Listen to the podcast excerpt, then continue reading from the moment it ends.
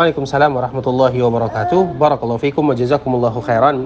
Secara syariat Islam, boleh bagi seorang laki-laki menikah tanpa izin daripada orang tuanya.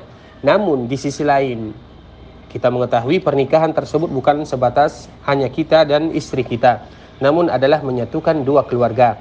Sehingga di zaman Nabi Shallallahu Alaihi Wasallam ada yang menikah, kemudian orang tuanya tidak meridai dan merestuinya. Maka Nabi Shallallahu Alaihi Wasallam memerintahkan kepadanya untuk minta ridho kepada orang tua tersebut.